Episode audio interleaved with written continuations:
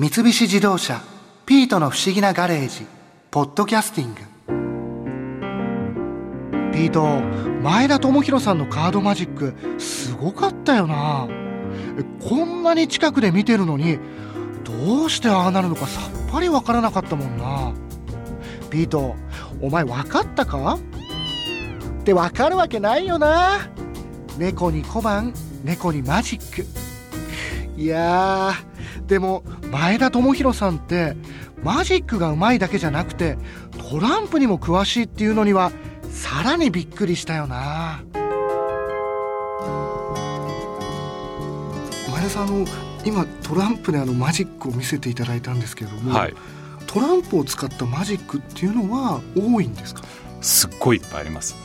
あの料理のレシピと似ていて基本的なテクニックがいくつかできると例えば料理で言えば切る焼く炒める揚げるができると無数に料理ができるじゃないですか、はい、それと同じようにトランプのマジックも基本的なテクニックがいくつかできるともう何百何千何万ってできますね。トランプ一つ使ってだけですもんね。そうですね。52種類ジョーカー入れて53種類あるのでその組み合わせすごいいっぱいあると思います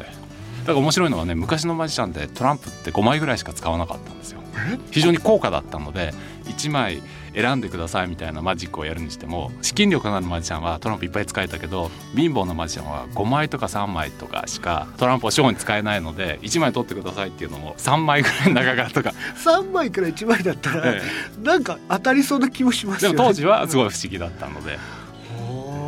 じゃあ今僕たちがそのトランプをこう持ってたりとか、みんなで遊んだりとかってなったのはもっと随分後からなんですか？そうですねおそらくすごくコストが下がって日本なんかでもトランプって昔は高かったんですよ、えーと、僕が記憶にあるのは当時1200円ぐらいで僕らが子供の頃の1200円でなおかつね税金がかかったんです。ね贅沢なものつまりトランプは。えそれ何年ぐらいの時ですか？これね消費税が始まった時に昔はね骨牌税って言ったの。変な名前でしょ。骨牌税ね。骨牌ってあの多分ね麻雀のパイ骨で作られたパイ麻雀みたいなのでつまりそういうものは贅沢品だったので税金をかけようということで骨牌税っていうのがあって、えっと、年配の人は知ってると思いますけどトランプ買うとね箱のとこに切手みたいな印紙が貼ってあったんですよ。なので昔は高価なもんでしたね。だから僕時々マジックでカードにサインさせたら切ったりするマジックってテレビでやるじゃないですか。あれね僕の父親ぐらいの世代の人はね怒るんですよ。その大事なトランプを。そう切ったりその書いたりしたらダメだろうって言って。あと当時はですね外国旅行に行くとお土産ってトランプすごい多かったんですよ。つまり手頃な値段ですしあとはですねあの裏の模様がお花だったり風景だったりフランスらしいイギリスらしいアメリカらしいものが多かったので昔は外国のお土産っていうとトランプが多かったんですね。あとみんな遊びますしね。トランプっていうのは今でも国によってこうトランプの形も違ったりとか種類も違ったりっていうのはあるんですか？あ今はねもうすっかりインターナショナルになりました。つまり規格が統一されるようになっていて僕が使ってるトランプのサイズはポーカーサイズっていうサイズで日本で普及してるのブリッジサイズっていうちょっと小さめのサイズなんですけど。僕たちが使ってるのがブリッジサイズ。そうです。日本製のトランプなんかですとかあとはコンビニですとか100円ショップとか行くと釣ってあるトランプあるじゃないですかあれはもともと日本にトランプが入ってくる時に日本人当時手が小さかったので女性や子供が使うブリッジって女性が遊ぶゲームなのでそっちの方がいいだろうって気を使って多分小さめの方のサイズを入れたんだと思うんです今日本人大きくなったんでね手が。なのであのポーカーサイズでもぴったりなんですけどそれでもその名残でやっぱり世界に普及してるのはポーカーサイズがほとんどですけど日本にあるのはブリッジサイズが多いっていう状況になってますね。あじゃあ今もうトランプってそのサイズは2種類しかないってこと？そうなんです。ね2種類しかないです。ね。あそうなんですね。これ多分ね手の持った時の感覚で決まったんでしょうねちょっと新さん持ってみません？これって、はい、すとなんかしっくりくるなんか iPhone というか 確かに。クレジットカードのちょっと大きいのというか。iPhone の横幅の感じですね。面白いのはクレジットカードにしても名刺にしても、あとは今電車乗る時ピッて言って乗るやつにしても、みんな同じようなサイズになってますでしょ？確かに長方形で、はい、ね一社ぐらい正方形のものを作ってもいいと思いますけど財布にしっくり入って落としにくくて使いやすいサイズっていうと大体このサイズに収まるんじゃないですかね。じゃトランプもやっぱりその持ちやすかったりとか、ね、手のサイズに合うっていうところで大きさが決められてる、ねうん、あんまり大きいとねほらマジシャン手にトランプ隠したりしなくちゃいけないし。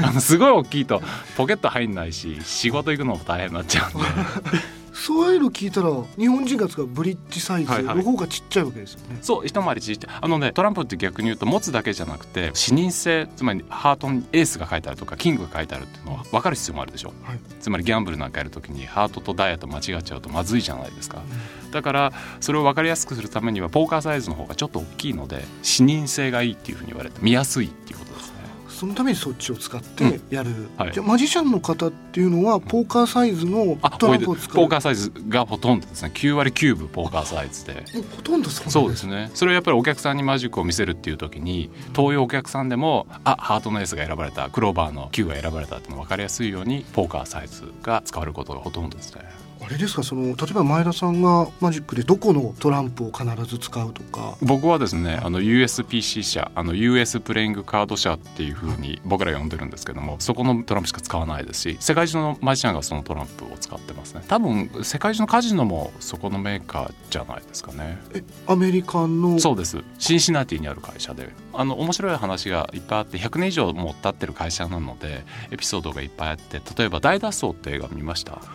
なんとなく聞いたことあるあの第二次世界大戦中にアメリカとか連合国軍の捕虜がドイツに捕らえられちゃうっていうあの話なんですけどあの US プレイングカードそれあの実話を元にして作ってるんですけどねあの USPC 社がそこにトランプを差し入れるんですけどなんとそのトランプね水につけて2枚剥がすと中からね脱出ルートの地図が出てくるっていうトランプを実際に USPC 社が作ってそれをね、えー、と捕虜に、ね、支給したんですよ。それ本当の話な本当の話で。で USPC はもともと2組作って1組を捕虜に差し入れして1組は自分で持ってたんですけど今はスパイミュージアムっていう博物館があってそこに同じものが展示されてます。えー、あ本当にじゃあその脱走するためにうん。トランプを利用したっていうことなんですそうです。ねすごいですね。ただそのままだとバレちゃうんで、はい。あの水につけて剥がすとはい。中から地図が脱出ルートが出てくるっていうトランプ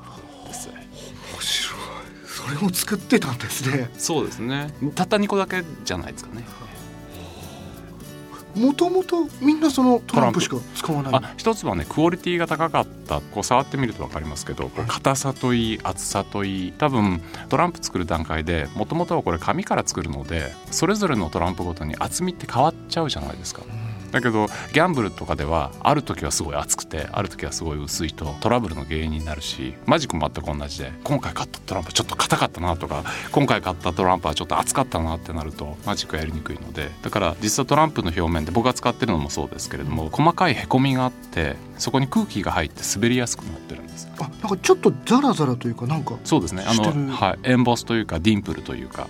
あのゴルフのボールと同じで細かいへこみみたいなのが入ってます非常に品質が安定してるっていうことで US プレイング社のカードが選ばれるみたいですね。もともとそのちょっと特別な種が仕込んであるようなトランプとかっていうことじゃないんですかそういうのもあるらしいんですけどねマジックショップ行くとねカード自体に仕掛けがあると。僕はそういうものは使わないようにしてるんです。これなんでかというとね僕他のマジシャンと違っていつもお客さんの前で新しいトランプを開けてマジックをやるっていうスタイルをしてるんですよ。これ僕アメリカにいた時に始めたんですけど日本の文化って新しいものを開けてお客さんをお出迎えするってあるじゃないですか。割り箸もそうですし。はい。あとほら旅館とかに行くと新品の手ぬぐいとか置いてあったりしますでしょ。はい。だから僕新しいものでもてなすっていうのは日本人らしいかなと思ってえー新しいトランプを毎回マジックコートに開けてるんですけど実はね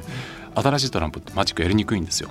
えやりにくいんですか？つまりね新品で滑りすぎますしよく車を買うと鳴らし運転するとかっていう話聞いたことあります？新一君若いからな。ね、今のね車はあのすごい作る精度が良くなったので買ってすぐブンブン乗り回せるんですけど昔は買ってから1,000キロとか5,000キロはねおとなしく運転しないとスピード出したらいけないって言われてたんですあそうなんだ、うん、だからトランプも車と同じように鳴らし運転っていうのが必要で開けてしばらく使ってると手に馴染んでちょうどいい滑りやすさになるんですけど。えじゃあマジックやるときに開けたてのやつはこうちょっとやりづらいそうあのちょっとねすべすべ滑りすぎちゃうので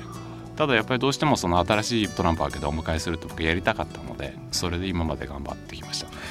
ちなみになんか、その毎回トランプはい新しいのこう開けるじゃないですか、はいはい。でマジックをした後に、うん。そのトランプはえいつもどうされる？あそれねお客さんにプレゼントしてるんです。よそうなんですか、うん、どうしても仕掛けがあるトランプを使うんだろうって思われることが多いので最後マジックを見せてそのトランプをプレゼントすると仕掛けがないって分かりやすいじゃないですか、はい。あとはね面白いのはそれを家に持って帰って今日前田さんっていうマジシャンからすっごい素敵なマジック見せてもらったんだけどこれがそのトランプなのって宣伝にもなるので。そうですよね、ええ。ちょっと言いたくなりますしね、うん。そんなトランプもらっああとはねそのトランプでゲームをしてもらうとさすがやっぱりマジシャンが使うトランプで七並べやると気持ちがいいとか。それはなんかちょっとわからなくもないですね、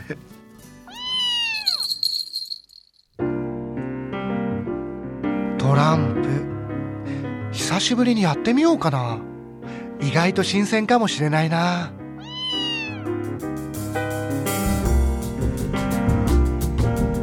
三菱自動車ピートの不思議なガレージポッドキャスティングこのお話は